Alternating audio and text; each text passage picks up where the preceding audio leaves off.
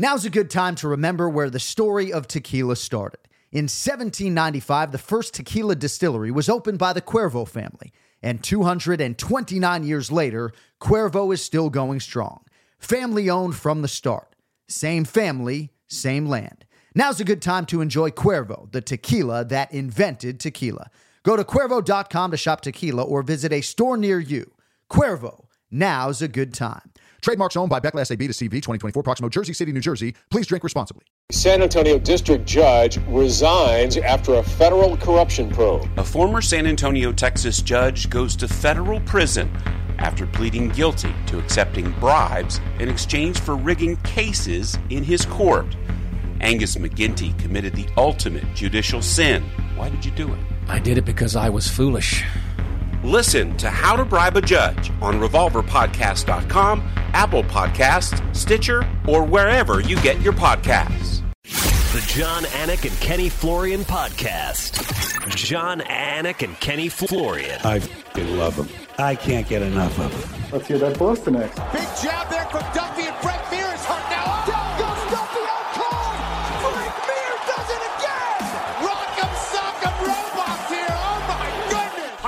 Hyperbole. There are a couple of absolutely self-involved bull artists. Here are your hosts, Jon Anik and Kenny Florian. Headshot. Bang. Oh. Oh, good to be back. So good to be back with these two gentlemen. Although you guys really showed the world that you can realize a lot of success without me. So I think we saw the future of the Anik and Florian oh, podcast hosted by Brian. Oh, Petrie. stop. Great to be back though. Tuesday, November 15th. The year is 2022. It's episode 373 of the Anik Florian podcast brought to you in part today by UFC Fight Pass. Next month, a one of a kind UFC documentary about the challenging upbringing of UFC strawweight champ Rose Namajunas, former UFC strawweight champ. Shout out to Zhang Weili, right? will land on Fight Pass after debuting at the Austin Film Festival. Thug Rose, mixed martial artist, drops on Fight Pass this month, examining the adversity and triumphs of one of the UFC's brightest stars, coming to UFC Fight Pass in November. Ray Longo joins us off the top today. Ken Flo is here. Thank you guys for doing two episodes this week. Uh, Jon, for you, we do five episodes. All right, so And, uh, I got to be nobody real. Has, and nobody has the gift of gab like you, buddy. I'm listening more and more to you. I don't know where you're pulling this stuff from, but it's so smooth and organic and beautiful. Well, Love thank it. you, man. It means a lot. It truly does. I'm Really I'm, does. I'm humbled Really by your words. Uh, I really am. Uh, so that was as sick as I have been day of show since Bellator 10, which took place Friday, June 5th, 2009 in Ontario, California, right? But what are you going to do? Right? You know, Kenny and Ray, right? Like, it's like if you're coaching or you're commentating or some jobs, in most jobs, right? There's no calling in sick, right? Obviously, if I woke up show day, I mean, I did put it on my boss's radar that maybe if the voice can't go, we could, you know, but like, dude, I woke up Saturday. I was like, this is going to be a nightmare on a headset for eight hours, you know? We got through it though. Dang. Somehow. Yeah, because So- I th- I woke up Friday like the same way, and I didn't think I was making the fight. And then by Friday afternoon, I turned the corner uh, like a miracle, and then I was kind of not back to normal, but definitely back. I knew I was going, and everything was going to be good. But everybody was sick. Everybody. Favola was sick the week before or two weeks before. I, think I must have got it from him. It just went right around the gym, so it was nuts. Yeah. It's well, going around. Aleve Yep. saved the day. Yeah, I hear it a little bit in Ken Flo's voice, if I'm not mistaken. Yeah. Just oh yeah. Congested. Congested. All right, so we're going to try to fill in some of the gaps. I tried to ingest most of what you guys did on Sunday for UFC 281, but ultimately that's why I was not here. I was uh I was literally unable to do the show. I had no voice. So uh you guys talked about the fight Alex Pereira and Israel Adesanya. I hope the Anik Florian podcast listeners enjoyed my shout out of Kenny Florian at the end of the fight. It was not done purposively. I didn't intend to shout him out, right? But all week I had Kenny in the back of my mind because he said, despite picking Adesanya, that it had to be perfect for 25 minutes, and Pereira absolutely unequivocally did not need to be perfect. So when the fight played out that way, how you not going to shout out your guy? Uh, so again, for the for the Ken Flo haters, I don't know what to tell you. You know, go back, watch that fight. You're going to fucking hear Kenny Florian's name. Wait a minute, Ken Flo, wait a minute. Ken Flo has haters. I know. oh, I do. Oh, I, I do. don't, I don't believe that. I just like to have fun. He does not have a lot of people uh, in the hate column, as it were. Okay, so you guys talked about the fight. But in terms of spinning this thing forward, I thought it was interesting Ray, what you said about the rematch maybe not happening anytime soon. And I'm sort of aligned with you. Certainly Adesanya has earned a rematch and you can be sure that for a promotion that likes to keep their champions active with a new champion, they want a title defense, right? So if Adesanya is going to be willing to turn around in three or four months or six months for International Fight Week in nine, whatever it is, then I think that's the fight that they are going to make. But Ray, don't, if you're Adesanya, right? I mean, with your fat bankroll and everything else, maybe do you risk marinating this thing with Pereira a little bit, let him go fight somebody, see if Whitaker and Costa let that fight happen in February. I don't know. If I'm Adesanya, I lay back in the cut a little bit. It's not like it's Kamaru Usman, Leon Edwards that you have to strike right now for the rematch, right? What do you think about the timeline for a potential second slash fourth meeting uh, between these budding rivals? No, I think he should wait unequivocally because I tell you now you got you got a couple of different components, right? First, I think he made a mistake by saying the calf kicks bothered him because the, the guy can kick yeah. as well as he could punch. So that's a mistake. Uh, it's psychologically now. I mean, you, I could see you rectifying the wrong with the kickboxing and winning this fight, but now you even lost an MMA in a pretty dramatic fashion. Uh, and plus, you know, this guy, you know, looks like he was pacing himself because he never was five rounds before. He was patient and when he had to turn it up, he turned it up. And now I think he knows what to expect out of the wrestling a little bit. So I think it's a mistake. If he jumps in there within four months, I just don't think he's winning the fight. I think this guy's going to even cut him off even, you know, further, even though, you know, it's funny in this game how he might have had Pereira out in the first round. Was it the first round? Yeah, with like another 10 seconds, and his life is completely, not completely different. Look, I love his, the way Izzy talks. See, I think he puts everything in perspective. But getting back to your point, I still wouldn't rush that fight because I think there's more stuff now than even in the beginning. Like there might have been like a psychological disadvantage. Now I think there definitely is. Now he's got ghosts that I don't think they're going to go away that time soon. Let's let Pereira fight somebody else. Let him sit back, look at the fight, um, and come up with something else. Uh, that's the way I think. There was a there was a lot, you know. Even I think they kind of referenced that he wasn't even ready for this fight, and they, I mean, not not Izzy that you know it was too soon for Pereira. He didn't deserve it, but look what happens in MMA, man. It's crazy. So I would, I if I'm them, I wait a little bit I know Izzy's a fighter, and I know he probably isn't as caught up in the wins and losses as the rest of the people are, but I right. still would wait because I don't know what would change. I mean, you, you got to remember, even that wrestling exchange, Kenny, that was set up by Pereira just sucking almost. You know what I mean? What he go for yeah. the old schoolboy trip, and he ends. Up it looked like a scene out of a high school rest, a high school fist fight in the huh. schoolyard, right? So he's going to make some corrections. If he doesn't go for that, right, in the clinch, maybe he wins that third round. Maybe it's 2 1 going into the four. Who knows? But that round was a disaster. And the fact that he was able to come back from the worst possible case ever, I think he's just going to give that guy more confidence. Ken Flo.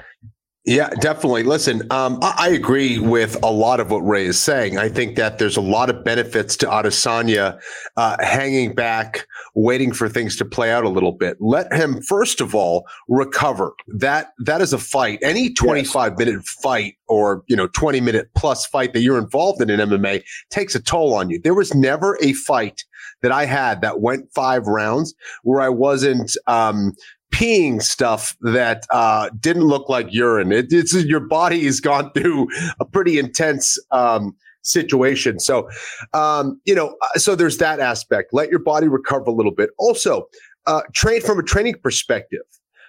Adesanya is going to have an extremely difficult time if he cannot isolate uh, that leg kick, that calf kick. He needs an answer to that calf kick.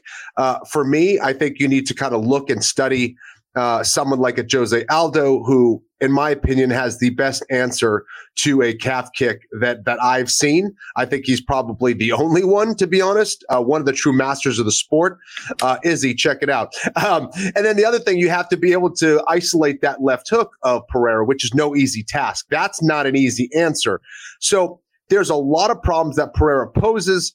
Um, and I think, you know, Ray talking about the confidence factor is significant as well. Uh, you know, you're going into this fight now 0 and 3 against a guy who, you know, can make a lot of adjustments himself. So, yeah, let maybe let, let Pereira uh, take a fight in between. Give yourself time to recover. Give yourself time to train, evolve, get better. Um, and uh, I, I do hope we see that rematch, though. That's the one to me. And Ray has said something to the effect of, I don't know what would change on both of our episodes this week. And I would just submit to you and throw it back.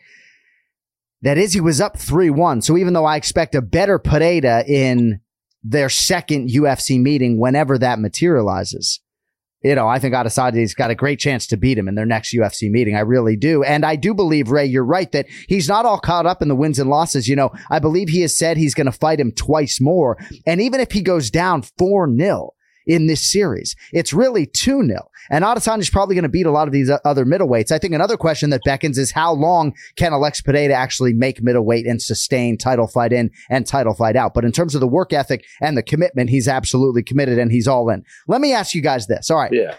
Seemingly there's going to be a pay per view, right? Involving Leon Edwards and Kamaru Usman at some point, right? Dana White is perpetually asked about this. Cardiff, Wales potentially seems to be the spot, right? He was asked again after UFC 281. Seemingly, they want to do Hamzat Chimaev and Colby Covington, right? I don't know what Colby's appetite is for that fight, right?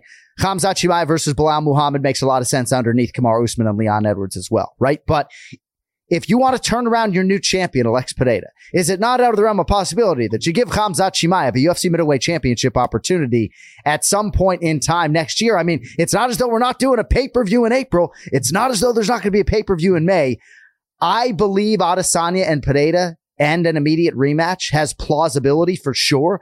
But again, it's not as though the promotion is without options, even though Whitaker and Costa are booked up right now. And it doesn't seem like there's an obvious number one middleweight contender other than Izzy Ray Longo. Uh, we'll start with you. Yeah, well, first off, uh, 100% Izzy deserves the rematch. I just don't think that was good. What was the other the other question in there with uh, Khamzat? I mean, the problem is Khamzat I don't think there's a worse matchup for Pereira. I mean, this is what the promotion has to think about. Like, right. You know, after watching those, you know, the uh, floor exchanges and the jujitsu and the wrestling, you got to have wrestlers in that division just licking their chops that are not going to. That this this is crazy, and and if they gave Pereira the, the title shot with hardly any fights, then Khamzat deserves the. You know, he's done enough to deserve the uh, the shot too in his short period of time in here. But uh, yeah, I'm not sure what the hell the question was again. What well, Kenny, I think it's simplistic when people suggest that Robert Whitaker's just going to come in and and chain takedowns against Alex Pereira and hold him down for 25 minutes. Like I'm not suggesting that Alex Pereira is some otherworldly wrestler nor grappler, but let's not pretend he's not putting in daily work with Glover Teixeira. Let's not pre- pretend he's not physically strong. Um, what are your thoughts on? I mean, I don't think that Pereira like runs roughshod through the rest of this division, but do you think Whitaker just goes out and wrestles him to death? Like, what are your thoughts on all that? I, I, think he could. I, I think it's possible. Um, I, I, really do. I, think that you know Pereira is not going to be an easy out for anyone, though. Right. Uh, I think that Whitaker has the ability to utilize his ability to get close, hit those takedowns, control them, uh, and, and, maybe hit a submission on him. Um, I don't think it's going to be a walk in the park. Uh, in regard to the Hamzat uh, Chimaev situation, I do think that if Izzy decides to lay back, that Whitaker would deserve it over Hamzat simply because he's been the guy who's been consistent in that division. And it might be a tough sell to fans um, to say, hey, here's Hamzat, who's been competing mostly at 170 pounds, uh, to come right in and kind of steal that opportunity. Can he beat Alex Pereira? Yeah, he might be uh, the worst matchup for him in that division. Does he deserve it? That's a different question. So I don't know. And, and for Chimaev, I want to see him kind of come out with with a, a definitive decision. Like, and maybe he has, and I'm not privy to it, but you know, has he come out and said, "Hey, I'm going to compete at 185 pounds," or "I'm not ready to close the door at 170 pounds yet"? Just commit either way, and that way, I think it would help fans, the UFC, uh, and, and, the champions of the respective divisions know what they're up against. So his camp really wants him to be committed to a championship run at 170 pounds. So oh, okay. I think that seems to be the course of action. But okay, Robert Whitaker has said repeatedly that he owes Perth a fight because he wasn't able to compete there, and he mm. is fighting Paulo Costa here in a couple months. So because he has a fight on the book, I kind of sort of pivoted, you know. And then right. when you look at the top 10, there really isn't anybody else, right? I'd almost go down to like Andre Muniz Muniz, right? Because he's been so perfect. But I believe he has, see a Brad Tavares potentially? No, Tavares, I don't know. Either way, it's going to be very interesting to see what they do with Pereira because one thing that I don't think they have the appetite for is to shelve him indefinitely to try to preserve some immediate rematch with Adesanya.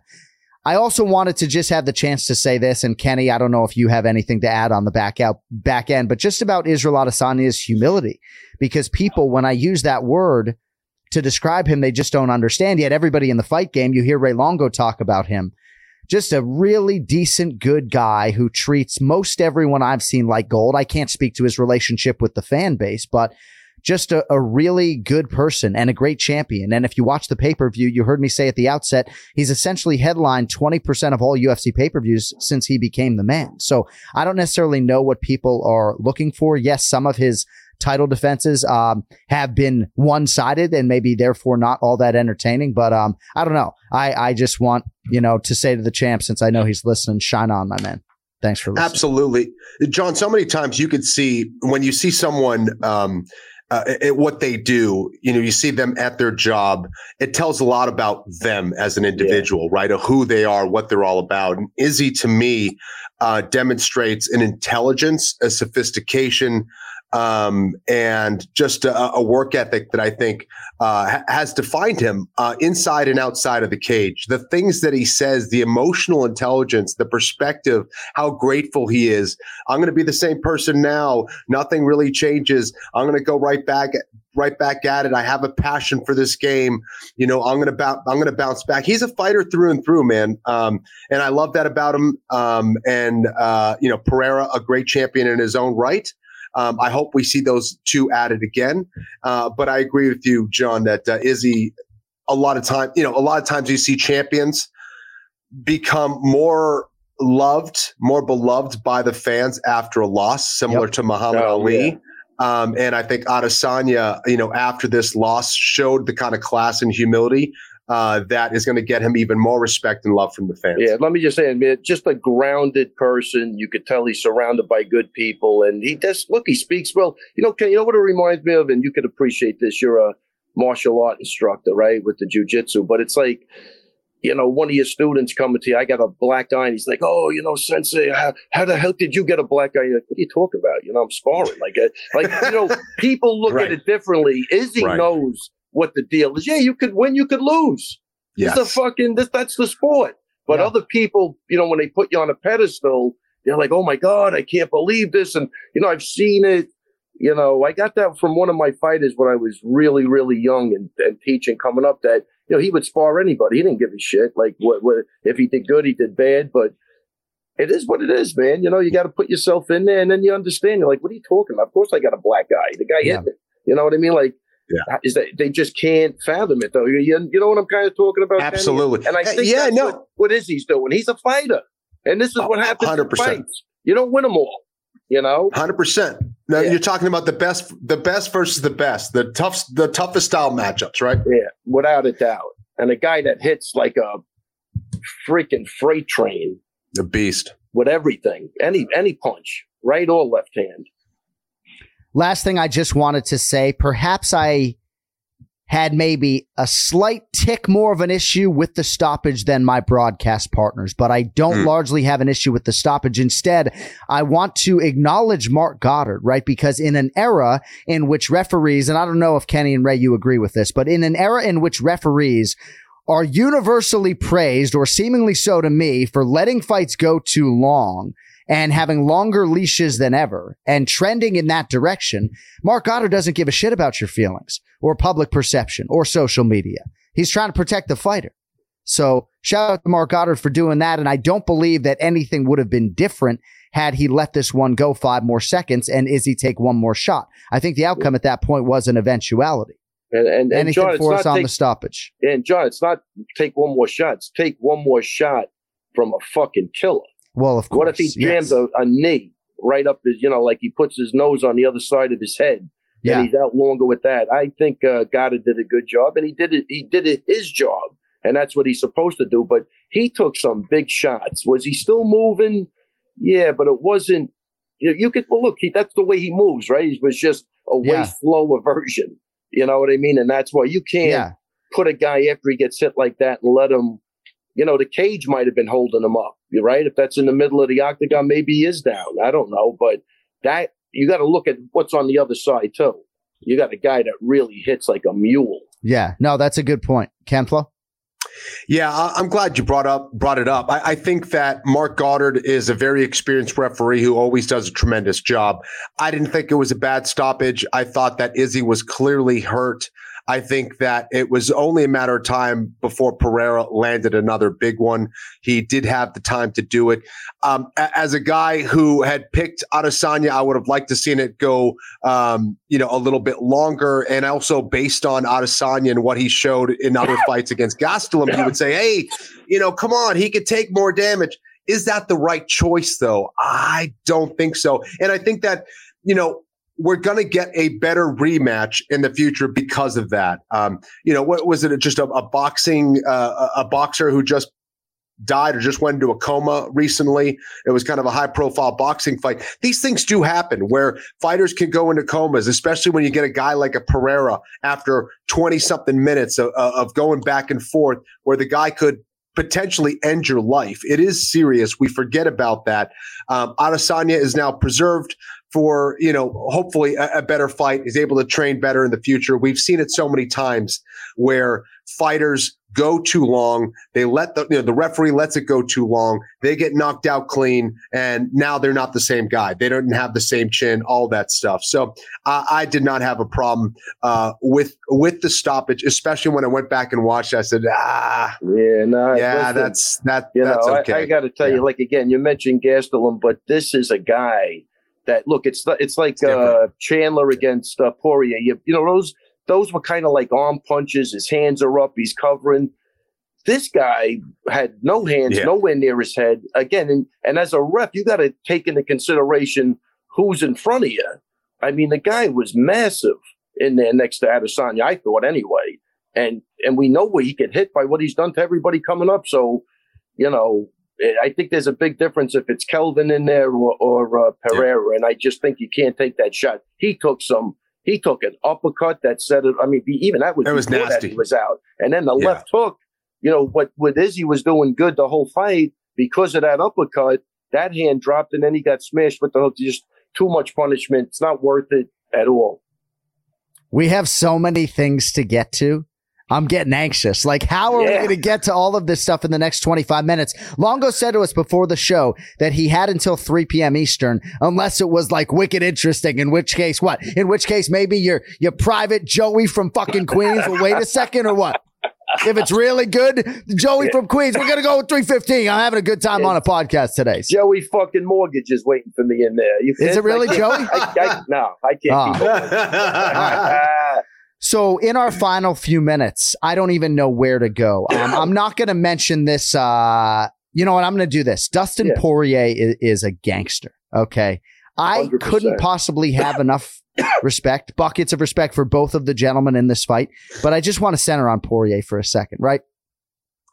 Needed, needed the third round, gets a finish in whatever type of rivalry setting this was, right? But then goes over to Michael Chandler after the fact, right? And says, Hey man, like, this is my house, okay? I've been in here 30 fucking times. And I guess Chandler said back to him at first, like, oh, Madison Square Garden? And like, no, uh, the octagon, right? The UFC octagon. I've been in here 30 fucking times, you know? Um, and I just feel like for Poirier, right? Like, you know, he put a lot on the line in this fight, right? You can understand, Kenny, why an established UFC cred- uh, contender on his level, former interim champion, wouldn't want to fight Michael Chandler in Chandler's UFC debut, right? Right. A guy that potentially is going to get fast tracked, even though we all understand the nature of his accomplishments outside the UFC. Um, and obviously, it's a dangerous fight because of Chandler's explosivity and everything else. Um, and DP does it again, man. You know, I mean, this dude's legacy to me, uh, and, and candidly, like, and he does it and he's, he gets hurt and he's still like George St. Pierre probably never got as hurt as DP got like in this fight alone. You know, um, I just uh, all hail Dustin Poirier for me on a Tuesday morning. That's all. What, uh, just, just- an ju- just an insane amount of durability on the part of Dustin Poirier, uh, and he's this isn't his first rodeo. This isn't his first fight that was like this. He's been in so many scraps, uh, and, and I think maybe at a time when he was younger, he didn't have uh, maybe the confidence or or the mindset to push past through these things. Now it's these fights that kind of define him, which I think is just fascinating. Um, Dustin Poirier is a stud through and through. He was down two rounds. He, he, he wasn't going to get the decision. He needed to finish, was able to do that a- against another savage and Michael Chandler.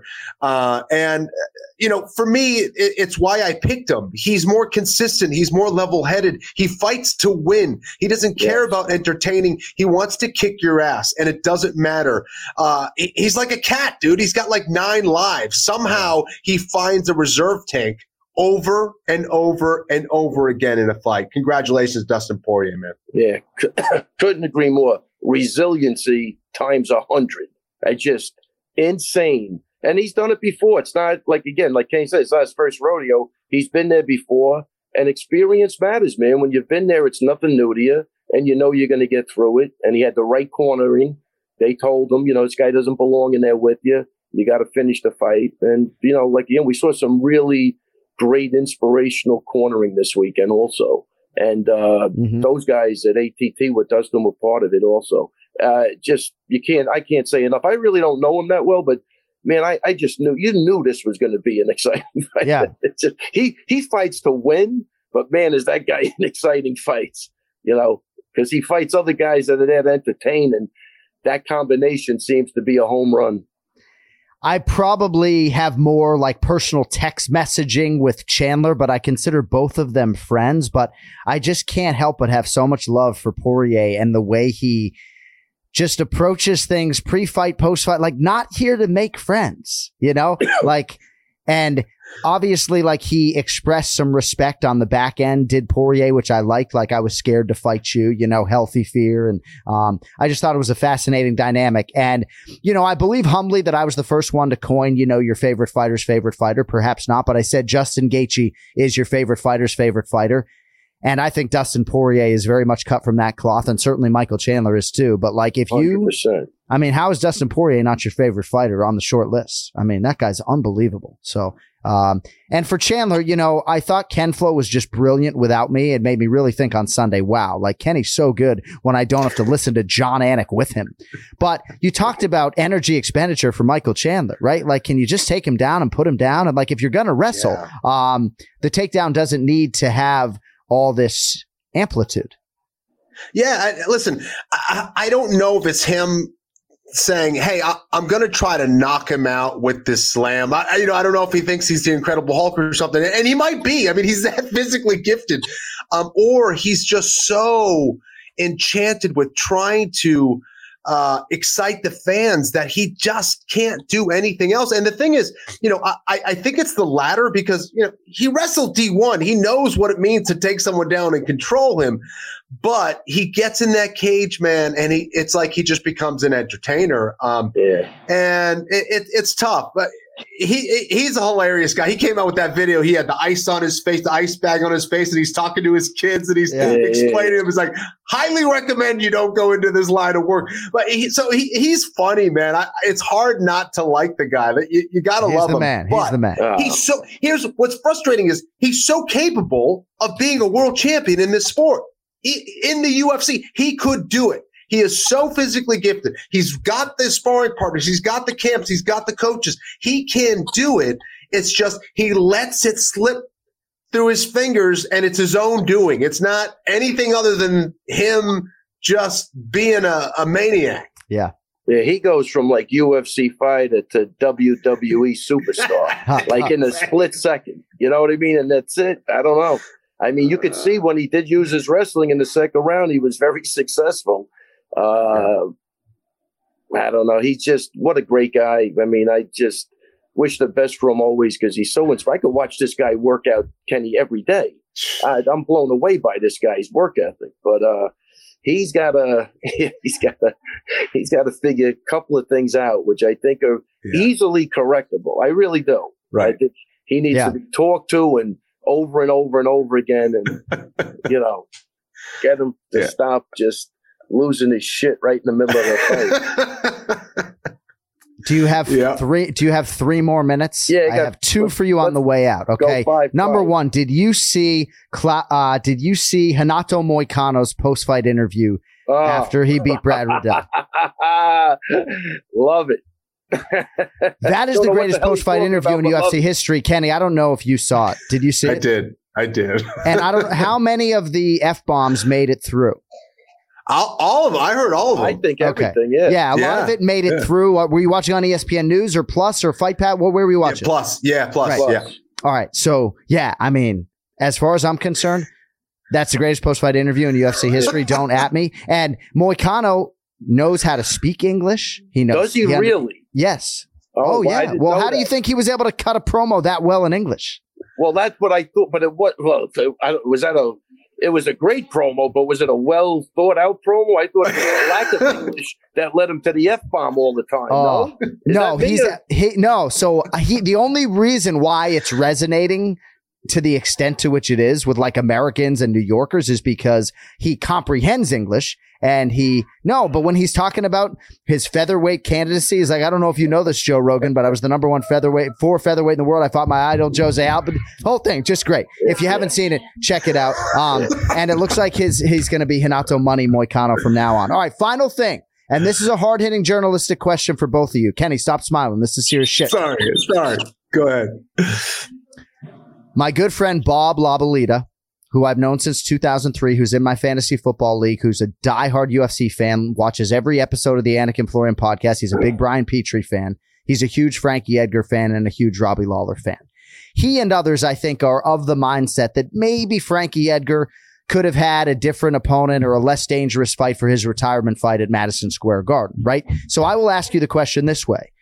Is it the promotion's job in this setting to forecast where Frankie Edgar's chin may or may not be, or where he's at at 41 years of age, and give him a more winnable fight? Or does it stand to reason that it's okay if they want to maybe build a guy like Chris Gutierrez and give him this opportunity at Madison Square Garden? Where do you stand on that? yeah, that's a tough one.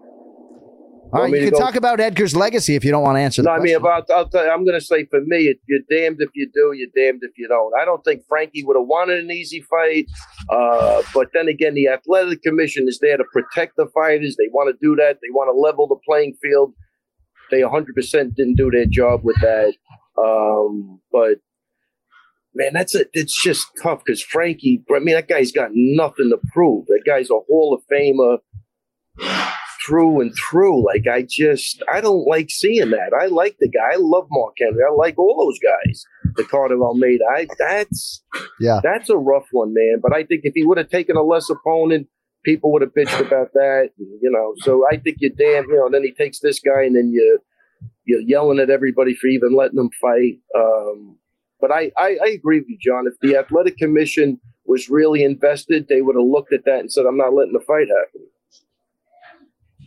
I would say it's it's the UFC's job to make even even matches matches that make sense for both participants. And sometimes you just don't know. Now sometimes a, a- promotion will you know set up certain fights as, as kind of like a hey this is the challenge. This is where the rubber meets the road. Like is this guy going to be the next big thing? Or is that old champion going to kind of fight claw his way back and show hey i'm not done yet? So that was one of those fights where I think that uh, Frankie had that opportunity to to at least you know go out on, on a win. Um, it, it showed that you know his opponent was a little bit too much. You know he was moving way too well.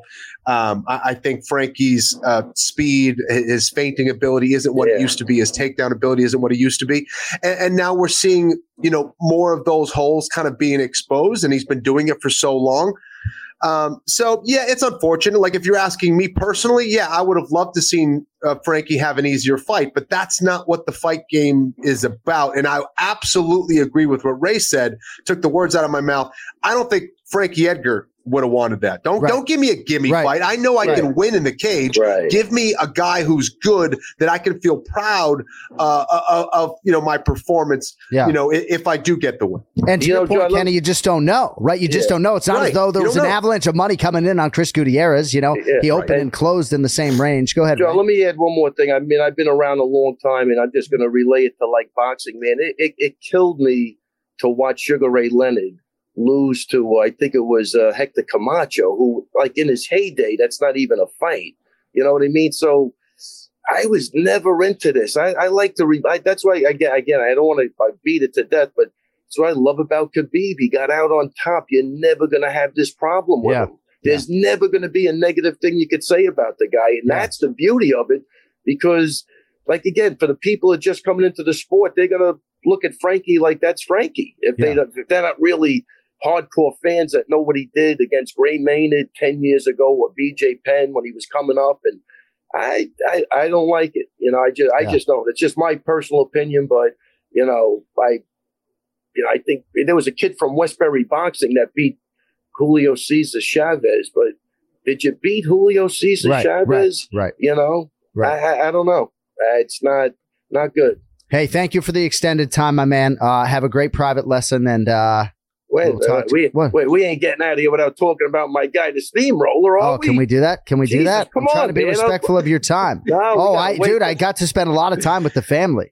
Oh yeah, The twin brother and uh, fraternal, by the way, That's not like- monozygotic. that's like Christmas with but- the cranks. No, Ha. So yeah, so you guys spent a lot of time on Frevola, so it wasn't necessarily on my list, and for that I apologize. But I absolutely love myself some Matt Frevola, and I think to sort of what Cody Merrow's been saying for a while. You know, it's not out of the realm of possibility that this guy can make a run at 155 pounds. He puts in the right work. He's been a victim of circumstance at times in his career. Um, but these, these wins back to back, um, were against good competition. So, I mean, well, you know, hey, some people are going to say that Otman Azaitar is limited, and I will give you that, but he was an undefeated fighter. Uh, what are your thoughts on, on the Well, steamroller and the New York thing and everything else? I think this guy knocked it out of the park. I mean, like again, I'm not a big fanfare guy, but that Timmy Trumpets thing went over way better than I thought. I wasn't really even sure what it was about, but now I, I get it. Uh, but listen, that's the first win this team had in New York. We had a curse, man. Anybody that fought at the Garden or in New The York never Garden. won. But you guys won on Long Island. I mean, come Oh, on. Long Island, yeah, but not in the not in the city. But you're right, we had to win on Leah for that. Weidman over Gastelum on Long Yes. Island is one of okay. Right, Don't right, sell right. yourself short, but yeah, no, you guys broke through at Madison Square Garden, Let's and go. uh, let's say keep it with the Garden. Then. all right, you know, which was which was crazy. And uh yeah, I agree with you. It's almost like Chandler, you know, like again, he just tweeted out, and it's true. Like after the McKinney fight, I go, you know, because I, you know, we had COVID. I wasn't with him a lot. You know, there was we were the whole team is separated. But I did say to him, I ain't watching you go out like like you, you're way better than this. You got to calm down. You got to pick your spots. It was more, you know, making them box. Uh, so he gets the awareness. He gets that, you know, how to sit in the pocket and see things without just blindly rushing in there. And uh, yeah, he's he's on a roll, man. He looks good, and he can, you know, he can hurt you. I mean, he, and and he jujitsu is good, and his wrestling is good, and he Yeah. kicks great. So he's got everything it takes. If he stays level headed, level headed, he's he can make a run for it. I really believe that. So uh, hats off to Frevola, man. I thought he knocked it out of the park with everything. great kid, So- great family, and Yes. the moment to get a Madison Square Garden crowd to shout back at you, steamroller, right? Like that Yes. lives on an eternity. Congratulations. Without a doubt. I love watching with- you celebrate. I mean, you get these quick wins. You don't give me enough time to uh to talk about how you should have got a haircut before the fight or anything nice I about know, you. I, I, I didn't do anything. But uh, wait, a couple other things. This Friday, Please. Ring of Oh, what do you got this Friday? The risk uh, Ring of Combat, Dylan Montello, Christian Alcali, Armando Getcha. And we also have James the Hipster fighting on another card Friday night. Then Saturday night, we go to Pennsylvania for Bazooka, uh, Dennis Bazooka. And uh, he's he's looking to make a statement in that fight. And then Sunday, there's another six guys. Uh, we got Dave, Rob Schultz, Tim Collery, Georgie. I'm reading Zach, Mark, Kazi. I dude, I, I can't even keep up with. it. Wow. guys fighting this week. So He's got notes, John. I, have, notes. oh, I had to have somebody write it down for me. I can't even remember everything. So the team is So- cranking. Frevola put us in a good spot. Started by Aljo's Let's complete go. domination. over TJ Dillashaw, then we get the Frevola steamrolling over his guy. Let's Amazing. keep moving this train on. They're not letting Oh, me die. They're It's amazing. alive. These Get all these wins before Thanksgiving and celebrate the holidays well. By the way, do you like that I'm wearing the Sugar Sean O'Malley gear today? How about Your that? likely next Yeah. What a opponent. traitor. What a You see what Ray, huh? No, this Yeah, is right. how we balance it out on the Anik and Florian podcast. wanna- Long goes the you- you Aljo wanna- wait, guy. hold on a second. You want to know why Aljo attacks you at times?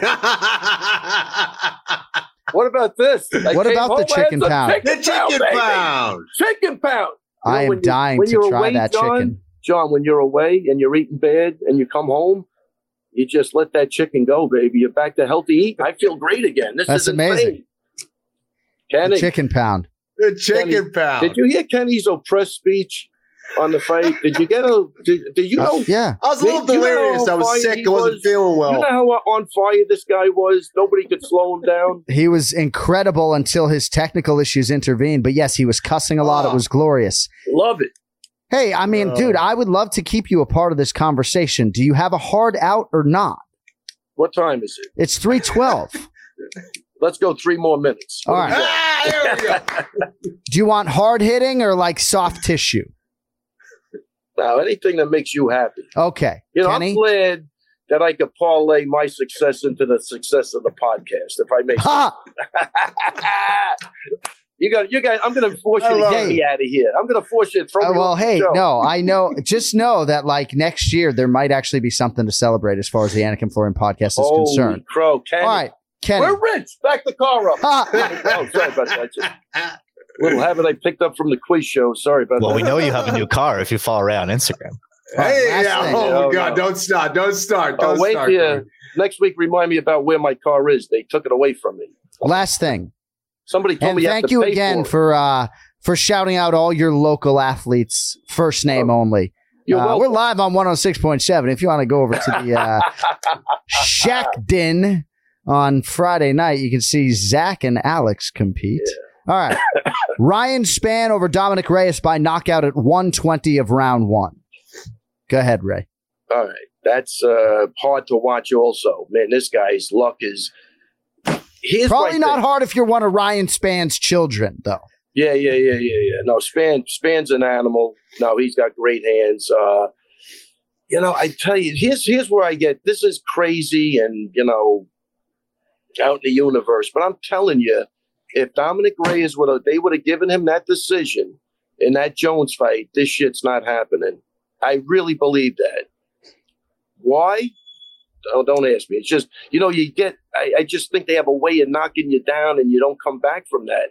You know, it was that guy won that fight, and he never got the chance. Now he's never going to get the chance. Well, I respectfully disagree on that. Um, and I'm not saying it's neither here Yeah. nor there. I think it's relevant to the conversation. Kenny knows what I'm going to say. I'm not in the business of retiring fighter, but I also can't quantify what playing defensive back at Stony Brook, what type of impact that had on. What are you laughing at? No, you're right though. You're 100 percent right. You ever play strong safety, right? You get going No, no, 25 no, miles per hour, crack somebody with your head every day in practice, and then That that that Brutal. damage was done way before the fight. and There's he no was a four year starter. Right now, I don't want to take anything away from Ryan Spann. It was an amazing jab, and Ryan Spann is really starting to believe that he can be a world champion. Physically, he seems to have a lot of the tools. He's got chokes too. Ken Flo loves submission guys. Yeah, but but Uh, Jones could Jones couldn't do that to him. Kenny, it's four straight losses, I believe, for Dominic Reyes, but he had a lot of success against Jiri Prochazka the last time we saw him. That was May of 2021. He has changed camps. He's in Danbury, Connecticut, under the watchful eye of Fernelli Felice Sr. and Glover Teixeira. Um, what do you do if you're Dom Reyes on the heels of this fourth consecutive knockout law? Well, no, the last three by knockout, I guess. Man, this sport is crazy. Uh, you know, a buddy of mine, an actor, the great John Tucker, John Tucker from Charlestown. Um, he said, you know, you could be drinking the wine one day and squeezing the grapes the other. And that is definitely the case in life. And it's the case in mixed martial arts where you could be riding high and then all of a sudden you're just fighting for your career. Uh, Dominic Reyes, um, for me, he got a little emotional. He lost his composure and he just darted in a straight line towards Spann, a guy who hits extremely hard, um, and and and that doesn't work out well when you start to get into the heavier weight classes. And I think he just ran right into that jab, and that was after he had already been kind of stunned with a, a punch or two. Um, so for me, I think it was a technical error. Um, w- what kind of damage is uh, taking its toll on him at this stage of his career? I don't know exactly. Spann hits hard. He could put you out, even if you've never been knocked out, never played football in your life. Um, but those things do matter. Those things do have an impact. Those things do add up. Yes. Um, I hope that Dominic is able to look at that and say, here was the mistake. Here was the technical flaw. This is what we're going to learn from. I'm going to keep my composure. I'm going to reset. I'm going to look for angles better next time. Uh, you know, maybe clinch with him instead, or whatever it is. You know, I think there's a lot of things he can learn from this. I, I do think he still uh, has talent, but man, um, you know, I, I don't think he made the, the best decision there against Spann at that moment in time.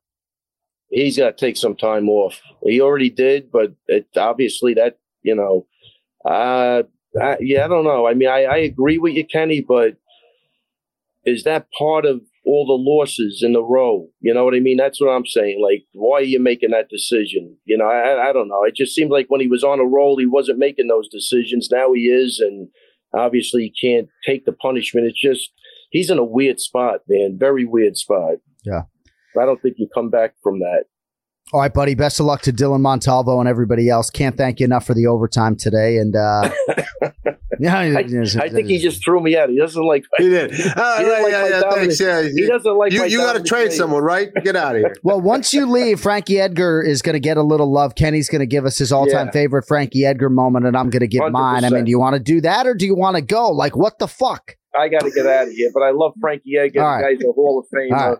and let's end on that. Love you. Thank you. You know, because I'm Ray Ray. squeezing the. I got to squeeze the grapes right now. Ha! I went from That's the right. garden. I'm squeezing the fucking grapes. That's what do you right. think I'm doing over here? Ha. I'm squeezing grapes my whole life. I got to go. There he is.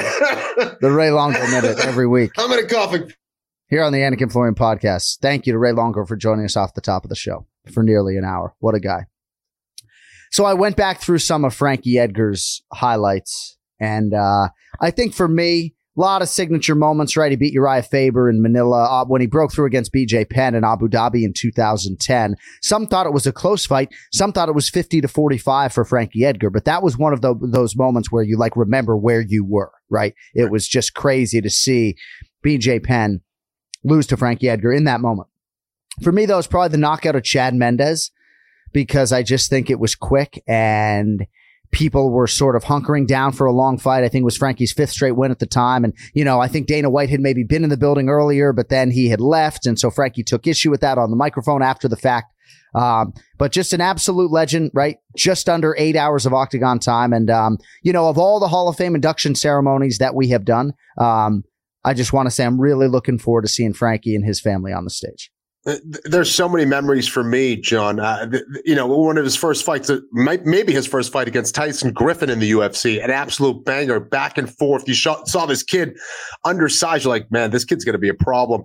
Uh, the upset of BJ Penn, I remember just being just shocked, like, oh my goodness. Then he would ultimately come back and, and win that fight uh, again in the rematch. I think the fight for me uh, has to be his comeback against Gray Maynard. Um, and you could also argue that Gray Maynard was not the same after that fight against Frankie Edgar. Uh, that was kind of the beginning to end for Gray. Um, so that was one of the fights that I think really defined Frankie Edgar and who he was in that rematch. You know, Gray beat him in the first one, and then for the belt, uh, Frankie would ultimately, um, you know, what was that? The draw, right? Is that the Yep. the draw? Yep. Yeah. I, I thought that was just an amazing performance, and then he would end up, you know, knocking out Gray. So uh, Frankie was just uh, again. I, I said this way back when uh, he, he was little little engine that could, um, and he was constantly the underdog.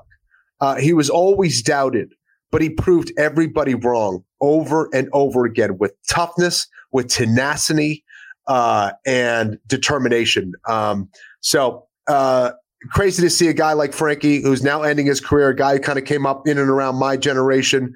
Uh, Frankie, you're a legend. Congratulations. Enjoy your time with you and you know with with, with yourself and and your family. And uh, what a career! Go smoke a blunt, Frank. Okay, go smoke a blunt. you could do you could he could do a bunch of those now. Yeah. Shout out to Chris Gutierrez, by the way, who uh, I have gotten pretty close with. He's been through a lot of adversity in his life, and I'm really happy for Chris. I, I was a little bit surprised that he didn't get a bonus. How about this live event, Kenny, setting the record for most first round knockouts in UFC history? Wow. Yeah, I think it was Damn. seven. A record. And I think it was the number two gate all time at Madison Square Garden. First gate all time also belongs to the UFC. And perhaps that sort of illustrates to people like how hard a ticket this is, right? I had so many ticket requests that I couldn't honor. Like they're so expensive at Madison Square Garden. And uh, you can see why. Uh, shout out to Dan Hooker over Claudio Puelles. What were your thoughts on Puelles in general, right? I mean, you've cornered a guy who maybe has, well, uh, you know, Ryan Hall obviously and Claudio Puelles get compared, but there are obviously differences there. Uh, I thought it was a bad night to be fighting Dan Hooker, who was supremely focused on not only some of those leg attacks, but also on his own career trajectory and knowing how badly he needed this win. Any thoughts for us on the pay per view main card opener, which you guys have not touched on yet, Hooker and Puelles? Yeah, you know, listen, I, think Hooker was going to be a tough out for Claudio. I think that uh, Claudio is an excellent, um, you know, specialist. You know, when it comes to leg locks, I think he's, I think he's very good. Um, is he at the level of a Ryan Hall? No. Is he, a, a- you know, is his jiu-jitsu at the level of a Ryan Hall? I would say not even close. Right. Um, Claudio has a lot of work to do. Ryan is one of the best jiu-jitsu practitioners to ever walk inside the uh, the octagon, Right, in my right. opinion. Um, he's just he has a sophistication and understanding and knowledge that is that's really high. Uh, okay, ab- above um, every, everyone who's out there. But um, as far as you know, the styles, the rolling into the legs, you know, I, I could see why people are making you know that um, comparison. I, I think that for Claudio, though, um, he, he faces um, an, interesting situation where he doesn't quite have the takedown game that is necessary for him to do what he wants to do and take it to the fu- take it to the mat. Um, and I think that he's not so comfortable with his stand up at this stage of the game. Um, his footwork uh, defensively, when you don't really know what you need to do to stay out of harm's way, um, it, it can it can snowball very quickly into panic, and that's what I saw with with Claudio was that he was getting a little bit too panicked, um, and uh, the sense of desperation was was very evident. He started getting hit to the body over and over again. Hooker once he noticed that, and Claudio just wasn't able to fight through that. So um, it was unfortunate for Claudio. He's still very young, 23 years old. I would say get better defensively uh, with your striking, and uh, you know as far as Hooker goes excellent performance for him. He came back. Uh, I thought his experience was going to be a big mountain for Claudio to climb. Uh, and uh, Dan Hooker is back and, and, and looked pretty solid out there. All right, I want to bring Big Gun Brian Petrie into the conversation as we put a bow here on UFC 281 and talk about Erin Blanchfield and potentially time permitting circle back to Zhang Weili. What's up, Big Gun? Hey, boys, how you doing? Good, man. Hey, thank you for uh, ably filling in. Of course. Just banging job, my man. I now know, and I have never felt this way in the history of the eight year podcast necessarily. I mean, Ken Flo can always do it, but Sure. um, he's an analyst by and large. And I'm not cutting him down when I say that, but I want to, you know, we want to let his skill set shine. Yeah. I've never been more confident about missing a week because you can step thank in you. and uh, and man the ship. So um, I'm actually taking another show off. Okay. Okay. In three weeks. Okay. No, I'm just kidding. Yeah. Um, so you sent me a text message, and I know that this means something to you because you Yeah. didn't send it to the group. You sent it to me personally while I was on the air because you just Yeah. couldn't contain yourself. And I've told you you can text me on the air anytime you got Yeah. well, please. But Erin Blanchfield, future flyweight champion. 23 years of age, absolutely incredible. Before we get to her, I Yeah. want to ask you guys about the crucifix and the referee. And I'm not even going to mention him by my name because he's my man. He's a friend of Mm-hmm. mine. I think he listens to the podcast, but I'm just going to list all the people that I've spoken to that were put off by just how much distance there was between the referee and Erin Blanchfield and Molly McCann. I don't understand why he wasn't more urgent with body language when a fighter is Mm-hmm. in the crucifix, even if it's a fighter who can take damage, right? Right. So Anthony Lionheart Smith, Daniel Cormier, Paul Felder, and myself, and I believe maybe even Joe Rogan, all were put off by that. Um, do we have reason to be? Am I making too much of, of something that I shouldn't be? Um, yeah, I mean, listen, I mean, it was it was pretty brutal, especially when the elbows started coming and Molly's head started turning red and she was grimacing and, and she was flailing. You don't like to see those elbows. I, I watched this with a bunch of people. I did not notice how far the ref was. If I'm being honest with you, that's something I must have overlooked. But yeah, typically in that situation, you would want the ref to be on top of there. Move, get out of there, move. You're, you know, you're taking shots. Yeah, I wasn't looking for a stoppage necessarily, Kenny. I don't Yeah. know. I just thought it was really weird. Like the crucifix situation is a potentially very dire one that can spiral out of control pretty quickly. I don't know. I wasn't the only one. Obviously, if there weren't four of us who were like, this is weird, I wouldn't bring it up. That's all. Maybe it's not a worthy talking point. I don't know. I, I didn't see a major problem. You know, the crucifix is a problem. Um, we have to make a, a big distinction between guys who are two men who are 265 pounds uh, and raining down elbows, and, and women who are, you know, what, what's their weight? 125. 25. Yeah, 125. You know, and a, a male 125 pounder in the crucifix is going to be very different than a male who's 265 pounds plus in the crucifix. Um, you, it's hard to generate as much power when you're in close and tight like that. Can you generate a lot of power? Sure, but those are going to be the big shots that come from the guys that are maybe 205, 185. That's when you really want to watch, in my opinion.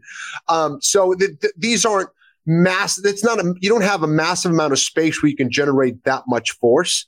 Uh, in my opinion, I think it's less the case when you have lighter weight individuals in there. Good point. Um, so I, I- I think uh, it, it really wasn't a big deal for me. Um, uh, some of those shots, you know, it would be like she'd get a couple hard shots, and then a couple of them would either miss or wouldn't land so hard. So I, I don't really have a major problem. Brian, as far as Yeah. her flyweight evolution right now, she's 23 years old as Erin Blanchfield.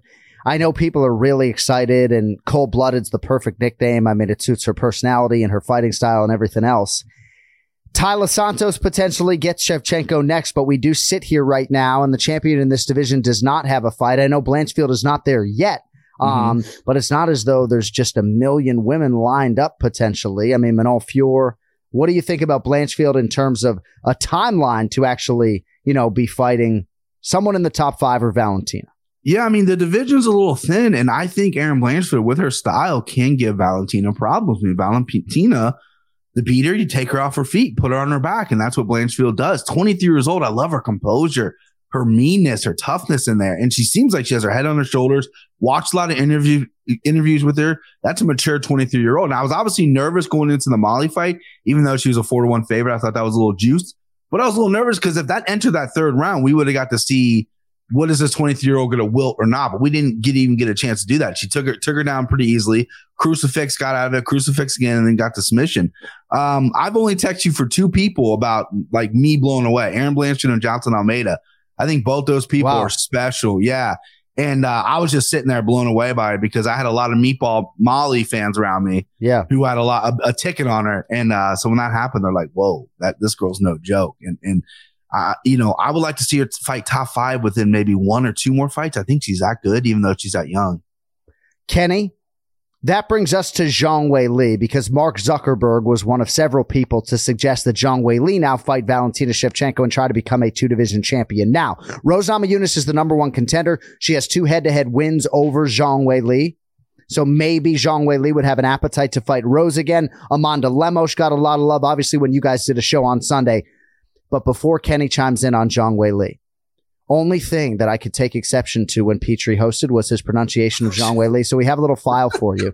So I don't know how you arrived at this, but even if you were to say, Bry, like Zhang Wei Li, Sure, right? sure, like. J O N G W A Y L E E. Yeah, Zhang Wei Li, even though it's Yeah. Zhang Wei Li. Sure, sure, sure. So Ken Flo, like he was kind of trying to save you. Like he just, I knew the first thing Yeah. out of Ken Flo's mouth was going to be Zhang Wei Li. So, um, we have about a 22 second clip sure. that Cody put together. let's from, uh, roll it. from Sunday's episode. This episode is sponsored by BetterHelp. So when you are at your best, you can do great things, but sometimes life gets you bogged down and you may feel a touch overwhelmed. Perhaps you're not showing up the way that you would like to. I can certainly relate. You know, there's a phrase in the song, there's no business like show business. And it says there's no people like show people. They smile when they are low. And for me, being in the public eye has been challenging, at least in terms of always projecting happiness when perhaps that's not how I'm feeling. Well, whatever your situation, working with a therapist can help you get closer to the best version of you. And when you feel empowered, you're more prepared to take on everything that life throws your way. For me, it's imperative that I'm my best self in order to just perform at a high level. And when I don't feel that way, BetterHelp is a great option and a great resource for therapy. It's convenient, flexible, affordable, and entirely online. You just fill out a brief questionnaire that gets you matched with a licensed therapist. You can switch out anytime for no additional charge if you're not happy. For me, I'm on the road about 100 nights a year, so being able to connect with someone remotely was absolutely huge for me. And my mindset really candidly has changed for the better. So if you want to live a more empowered life, therapy can get you there. Visit betterhelp.com slash Anik Florian today to get 10% off your first month. That's betterhelp, H-E-L-P dot com slash Anik Florian. I'm Royal Oaks. Next time on Too Many Lawyers, we take on a couple of villains to sort out whether bad stuff is also illegal stuff. George Santos won a seat in Congress by lying to voters, but is that a crime? And Kanye West made it clear he hates Jews. In England, he'd go to jail for that. Here in America, did he commit a hate crime? Listen to Too Many Lawyers on the iHeartRadio app, Apple Podcasts, or wherever you get your podcasts. Producer of the Stars, Cody Merrow, was all over this, Zhang Li. But Zhang Li was so explosive and fast and athletic in there. We both run Zhang Li, uh, if I remember correctly. Zhang, Zhang Weili is, uh, she's, first of all, just a tremendous athlete. Zhang Li lost the second fight to Rose Namajunas. For Zhang Li, I mean, you could throw Rose in there, you could do. And Zhang Li is not a stranger to throwing down.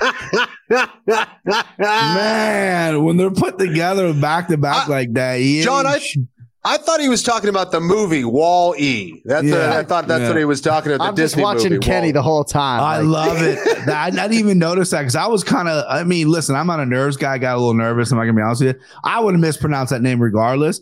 But I miss Kenny trying to save me. Like, no, no, no, yeah, Zhang Weili. You're right. You're right. He well, you he tried nailed it there. Yeah, you absolutely well, nailed it there. I can say it sometimes. Again, I got this condition, marbles in my mouth. No, pronunciation is not a strong suit of mine. I am trying to get better at it.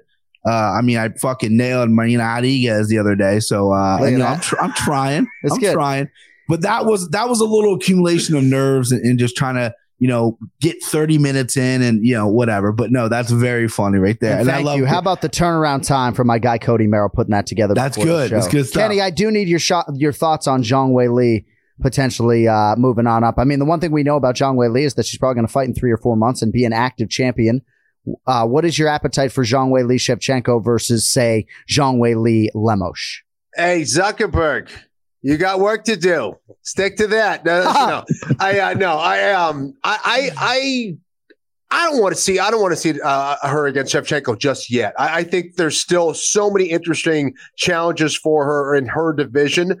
Um, I, I think that size discrepancy when people see them side by side, I think they'll kind of get it. Shevchenko's not small. Again, we've seen her, you know, go up weight class and stuff like. I think that might be a little bit too much for her at 125 right now.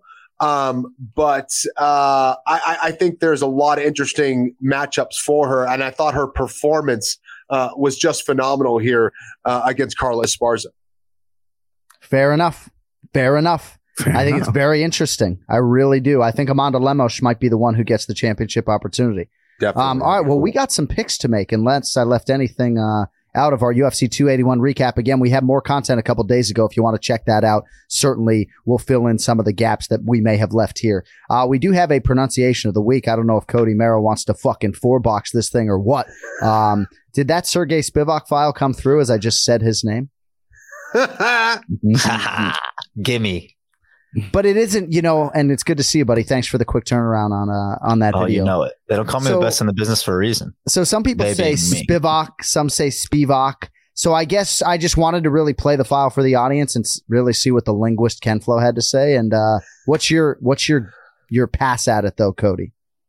So I'm going to say Serghei Spivac. Spivac, right? That's kind of how I feel. But sometimes when I listen to it, it's a little bit of a of a mind fuck, as they say. Let's hear the file. Сергей the Polar Bear співак. Сергей the Polar Bear співак. Сергей the Polar Bear співак. Spivac. Spivac. Either way, he sounds like an assassin, though. I Creep. Like Chills, dude. Yeah, All right, so he's getting the does. main event against Derrick Lewis this weekend. More from Cody in the Merrow Seconds at the end of the show. And we will also pay tribute, of course, to uh, to our late friend Anthony Rumble Johnson before we get out of here, of course. Um, but we have three predictions: UFC Fight Night, Lewis versus Spivac, at the UFC Apex. Always interesting going from the world's most famous arena uh, to the world's most famous mixed martial arts arena, the UFC Apex. Muslim Salikhov at welterweight minus 130 against Andre Fialho plus 110. Bry Fialho coming off that loss to Jake Matthews. Salikhov had won five in a row before he ran into the leech Li Jing Liang, but he's been far less active. How about Fialho? What a fucking nut, right? Fought four times in 2021, and this is his fifth fight of 2022. Some suggested maybe bit off more than he could chew and taking that quick turn for Matthews. Mm-hmm. Start us off, Bry, Fialho or Salikhov? Well, no one was going to beat Jake Matthews that night. That dude was on fire. He looked like one of the best welterweights on the planet. He looked so good. Walked through some fire shots, gave shots, and then I love the swag after he got the finish over Fialho. Fialho's a guy who I remember from the PFL. For my guy Chris Curtis lost a three round TKO, got you know just got worked to the body. Came to the UFC and has been on fire. He's fought some decent guys. He's two and two. Some of his wins, you know, over Cameron Van Camp, who has no win in the UFC. But Muslim Salikhov, this is a guy who I thought when he came down the UFC scene, he dropped his debut, but it's like once a year he fights. And it's just, he's on a five fight winning streak. Well, he was, and then the lead, he ran into the leech, but he was never active enough. He dropped a lot of fights. He likes to throw some of that spinning shit. He bounces around a lot. He slows down a lot. And when I look at this fight, I was I was all over Muslim when, when you sent me the when you sent me the email. I'm like, oh, this is Muslim all day because I don't trust Fialho's um durability, right? But then I went back and looked at him and this guy's pressure, his boxing, his overall game is really good. And I think, and he's only 28 and he's getting better. You're giving me a dog price on him. I'm going to roll the dice with maybe a guy with a, with, with a shaky chin over Muslim who I think looked very pedestrian, the leech and, and then the leech is very good. So maybe the leech did that, but give me the dog here in Fialho. I think, uh, I think he gets it done. I don't know if he finishes him, uh, cause Muslim is very, very tough. Um, but yeah, his, I think his boxing and pressure is going to be too much. Ken Flo, big gun taking the points, so to speak, with Fialho. Who do you like? Son of a bitch. yeah, I like I like Fialho as well. Um, I, I, think there's a lot of value there. I, I think that um, Salikhov, he's got um, you know interesting background. I don't think he's the best athlete in the world, mm-hmm. and, and, I think he's a little slower.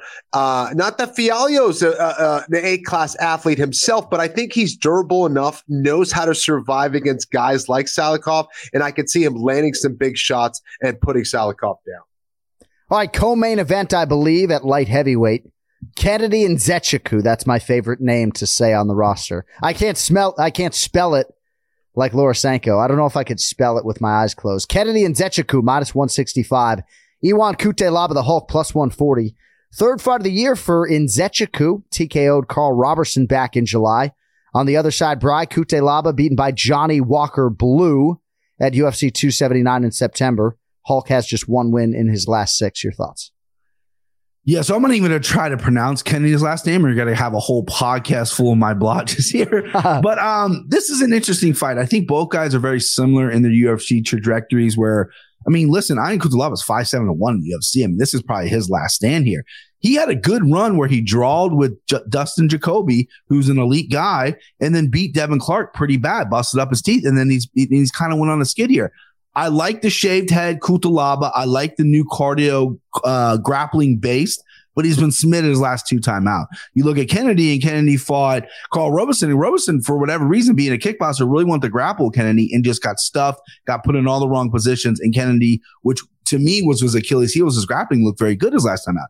He's obviously with a great camp. He's getting better. His Carlos Ulberg comeback was amazing we look at this fight, man, and it's it's a tough cap. It's a tough. This is not something I'm running to the window to bet. Um, but just for the sake of fucking taking dogs, give me Ion Cutelaba because I think if you can take Kennedy down and and really use his ground and pound, he could he could do some damage here. And Kennedy's a slow starter. And as long as Ion doesn't blow, you know, blow his cardio in the first round, man, give me, give me dog, give me dog shot. Let's go. All right, Petrie taking a shot on Cutelaba plus 140. Kennedy and Nzechukwu minus 165 on DraftKings Sportsbook right now. Ken Flo, which way are you going? You know, it's good to see Cutelaba switching things up, uh, you know, training in Vegas, getting, you know, better advice, better coaching, I think. Um, I, I, just think that it's him inside the cage that is kind of making some poor decisions out there. He's got a lot of talent. I mean, this dude's uh, a specimen. He hits very hard. Um, but uh, and Nzechukwu, give me Kennedy and Nzechukwu. Nailed it.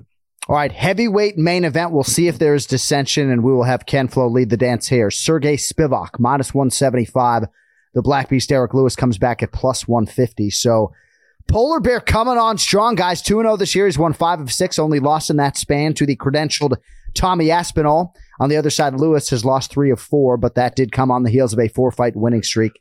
Ken Flo, 26th UFC start overall for the Black Beast. He's in the underdog role here. Your thoughts on the heavyweight main event this weekend on E Plus? Uh, Derrick Lewis is a tough guy, um, betting wise. I'm sure. You know, just um, he'll surprise you when you least expect it, and then when you think he's got you know the ability to win, he'll find a way to lose. Um, Derrick Lewis, though, he he he is he is capable. Uh, you know, especially with those hands, man. He's so dangerous. Um, but I think this is a bad matchup for him. Why? Because Derrick's not necessarily known for his ground game, right? I, I don't see him pulling off any submissions, uh, even if he gets on top necessarily. And I certainly don't see him uh, pulling off submission if he's on his back. And I think that's where he's going to spend most of his time here uh, against Spivac while it lasts. I see Spivac uh, either getting a submission or a TKO uh, by just getting superior position here. I, I, love the way he integrates those takedowns, those judo style takedowns. He's very slick. Give me Spivac, and I think he's someone to watch in the heavyweight division as yeah, well. no, I think you put that well. I wouldn't be surprised, Brian, to see that price get steeper as the week goes Yeah. on. Your thoughts on the heavyweight main event? This is why MMA betting is so crazy. Two years ago, Derrick Lewis might have been like a four to one dog or four to one favorite, even though it's a bad matchup for him. He's on two fight skid, but his last two wins are over Daukaus and Curtis Blaydes, which is pretty wild. This guy can put your lights out. And when I first saw Spivac, I did not, he did not pass my eye test initially. I thought this guy was a little slow on the feet, lumbering. I thought he was good in the clinch. He can take you down and obviously rain some blows. And he's really fallen short with some of those high level guys. And Kenny nailed the head, on- nailed it on the head. This is a really bad matchup for Derrick Lewis. I just keep going back to the Ole- Alexi Oleinik fight with Derrick Lewis, and Derrick Lewis just stood up. Oleinik's like trying Yeah. to pop this guy's head off, and he just stands up. Lewis is a star, um, and he needs this win here. I think his last time out, he rushed it against Pavlovich, got KO'd in the Tai Tuivasa fight. You know, Ty's a great fighter, clipped him. But I think Derrick Lewis is a better fighter than what I think he has shown his last few times out. I know the ground game is going to be a problem there. Spivac only got one submission in the UFC, but his ground and pound is very dangerous. But I just think the beast is going to stand up, and all he's got to do is land once. I mean, Spivac been knocked out twice. Walt Harris got him. Uh, Tommy Aspinall got him. So I'm riding all dogs, baby. Look Give at me this the- guy. Give me the dog. Give me Derrick Lewis. I can't get him right, but let's go dog shot. I love it. Three dogs from Brian Petrie. And if you want more from him, he has a podcast called the MMA Takes Podcast.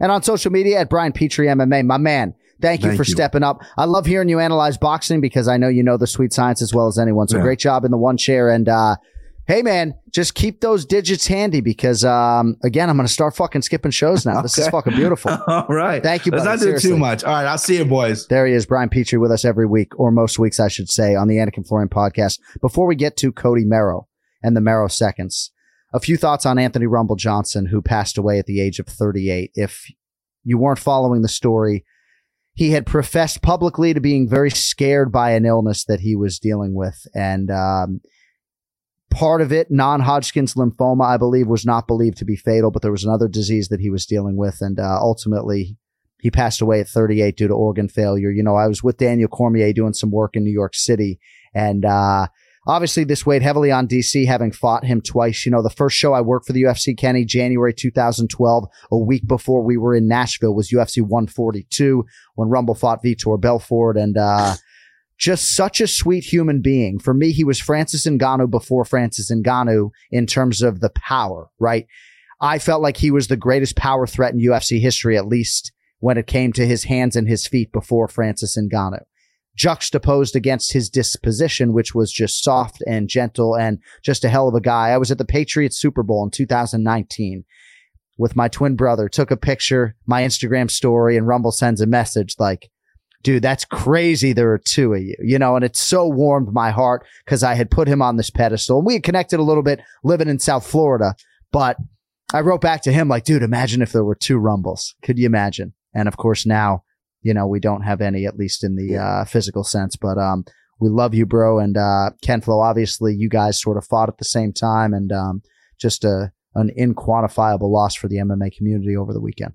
He was such a talented dude. Um, he was such a kind soul. I, I remember him cutting down in weight to 170 pounds. Yes, 170 pounds. One of the fights that we were calling John, and he was in the elevator, and I remember talking to him, trying to lift his spirits, and he was just kind of gave me just like a you know a, a head nod and um, yeah so I, have seen him there and i've seen him as one of the best 205 pounders in the world as well um, I, actually ended up uh, helping dc in the rematch uh, for his That's fight right. against anthony johnson so he's a guy that i always respected uh, i thought was one of the most dangerous punchers in the world uh, at one point, and um, it was really sad to see that news, man. You know, a 38 year old um, you know, kind-hearted guy.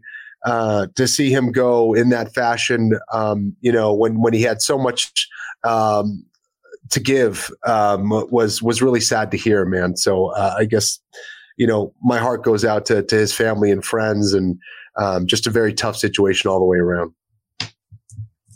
We dedicate today's Anik and Florian podcast to Anthony Rumble Johnson. I know how hard this hits so many people in the MMA community because he gave of himself and he gave his heart and opened him, himself up to to Heidi Dean and and so many others. So um don't worry Rumble, we're going to keep your memory going and um you know, they're going to have to uh you know, kill me before I stop talking about you as one of the greatest power threats in UFC history.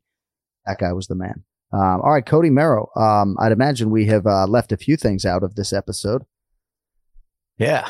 Well, let me come in and open up the uh, laughs, huh? Thanks. Well, there were two choices, right? I mean, I could end the show. I, I had it in my notes, so you know. Which, which, by the way, let me let me hang on one second. I got my, I'm all prepared, but I just walked in the octagon and I gotta.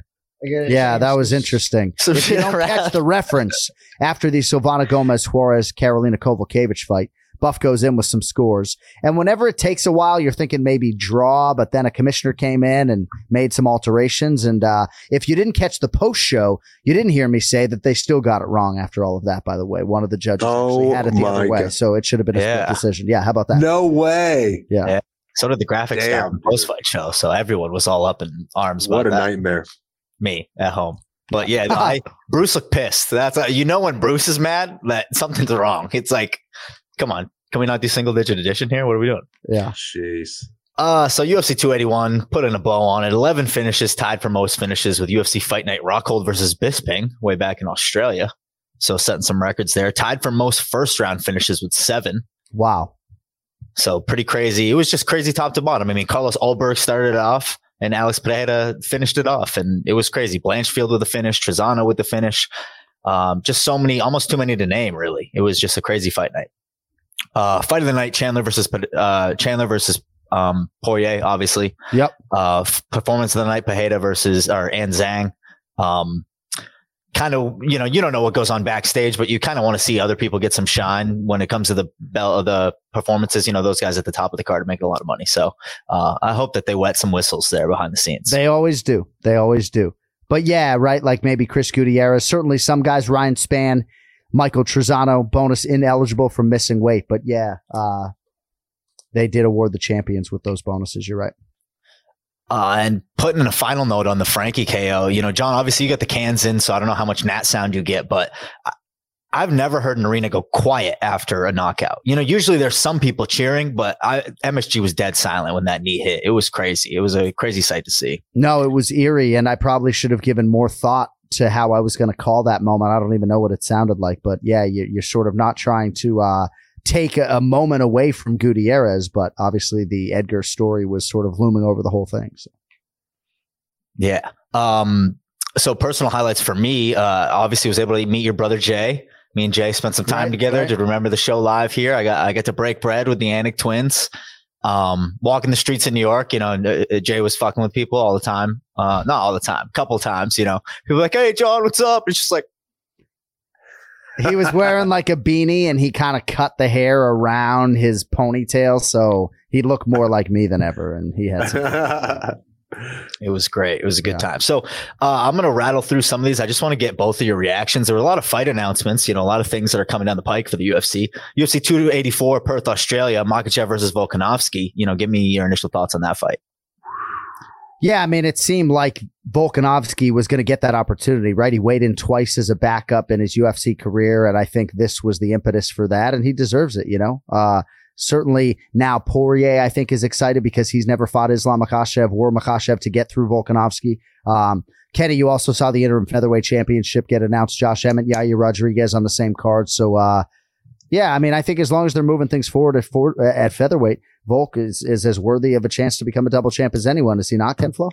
Yeah, listen, I, I think from a skills pers- skills perspective, he might be the most skilled out of any of the fighters or champions in the UFC. And I'm talking about Volkanovski. Yeah. Um, but he's going against another guy like like a Khabib Nurmagomedov that in his skill set, there are few that can challenge him there. That's what makes this fight so fascinating. And a guy who's so good in one very specific area going against a guy who's so good in all other areas. So uh, I love the fight. Uh, I'm, I'm going to be uh, watching and taking notes for sure. Two of the best uh, in there. And, and, again, who doesn't love uh, when you have two champions going at it from two different uh, divisions? It's a tall task for Volkanovski because he's going against a guy in Makhachev who is a very big 155 pounder, yeah. whereas Volkanovski not the biggest 145 pounder. But if there's someone out there from a skills perspective who could do it, it's Volkanovski. And I'm so happy for Josh Emmett and Yair Rodriguez. Emmett playing the long game, battling through injuries. The fact that he's mm. going to get to fight for a title. I mean, Emmett could tear both his knees up in training. He's making that walk in Perth, no doubt about it. And good on him. And Yair Rodriguez too. You know, another guy who hasn't found himself in a UFC title fight. I can't wait for that fight. Arnold Allen, obviously the odd man out, but his time's going to come. You know, I think he might be the best featherweight in the world right now next to Volkanovski. So we'll see. Well, and I think good on the promotion as well, because obviously these champion versus champion situations kind of does put the divisions in flummox, but having that on the same card, I think is just a great matchmaking decision. So it makes their well, lives a little easier, I think. Shout out to Sean Shelby, who texted me on show day that he literally got it done that day. So way to go, Shawnee. Awesome put in that work. Uh, so Dana in that UFC 281 press post fight presser did get a lot of questions. Um, it, it, was a pretty funny post fight presser if you caught any of it, but uh, he did say that Francis versus Jones is likely 2023 for the next fight. You know, what do you guys wow. think of that? Kenny, let us pray. Let us pray. Uh, I, I, hope it. I hope it happens. I would love to see it happen. Um, I think uh, that'd be a fascinating fight and a huge fight. Yeah. Um, one final note, um, just from the fighter region, I guess, is uh, Cain was released on a million dollar bail. So congratulations to uh, to Cain. You know, we wish him all the best uh, in his legal battles. Yeah, thank you, Cody. Definitely. There was a judge that is now in the picture that wasn't before, and that's uh, that was the impetus for him getting out. Certainly not out of the woods yet, but uh, it stands to reason that this bail was never going to happen. So the fact that he was able to get out is absolutely huge. And all you really need to know right now is that he's with his family. And uh, I don't want to say like cooler heads prevailed because maybe it sounds insensitive. It's not as though he is like a wholly innocent man, but thankfully there was a judge that got involved that actually understood some of why this happened. So thank goodness Cain's a free man at least right now. That's why bail's in place, right? You know? Yeah. Uh, right, so hang on, I got one last thing. One final note. No, well, I know. I, I got a hard out at four, so go. All right. Uh, Aline Pereira making her uh, MMA debut on Friday, the sister of Alex Pereira, oh, uh, 32 yeah. years old. Um, LFA 147 in Sloan, Iowa. She's got a six and two kickboxing record coming off a loss against Tiffany Van Soest, who's like the best kickboxer yeah, of all yeah, time. Uh, at 125 pounds, no amateur experience, but she has a UFC champ as a brother who gets a title shot or a title win first. Erin Blanchfield or Aline Pereira. Oh God, I don't know. I mean, Tough, I've, right? I've, what I've if just seen. I mean, oh, Erin Blanchfield, saying. who's in no rush. Yeah. But yes, I'm glad you put that on our radar. All right, new episodes of the critically acclaimed UFC Fight Pass original series Fight Lore Coming in early December, catch all of season one and stick with us as we cover the untold stories of tap outs Charles Mask Lewis, the life and death of decorated wrestler Mark Schultz, and the groundbreaking career of Ronda Rousey coming up in December only on UFC Fight Pass. All right, don't forget to subscribe to the YouTube channel. Thank you all so very much for helping us in that initiative. AnikFlorianPodcast.com is the website for the show. One more sleep merch, millions.co. And don't forget KennyFlorianMartialArts.com as well. Rumble, young man, Rumble. We love you, Anthony Rumble Johnson. Thank you all for watching, listening, subscribing. And we'll talk to you next week. Until then, you later.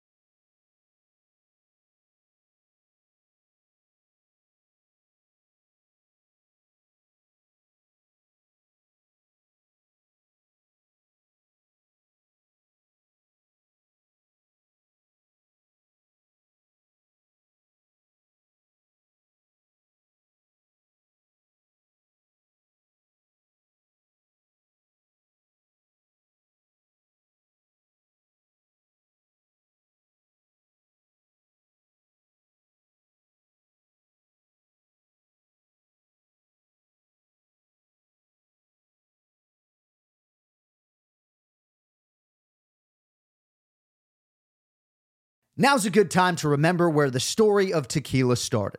In 1795, the first tequila distillery was opened by the Cuervo family, and 229 years later, Cuervo is still going strong. Family owned from the start. Same family, same land.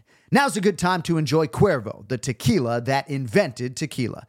Go to Cuervo.com to shop tequila or visit a store near you. Cuervo, now's a good time. Trademarks owned by Beckless AB to CV 2024 Proximo, Jersey City, New Jersey. Please drink responsibly.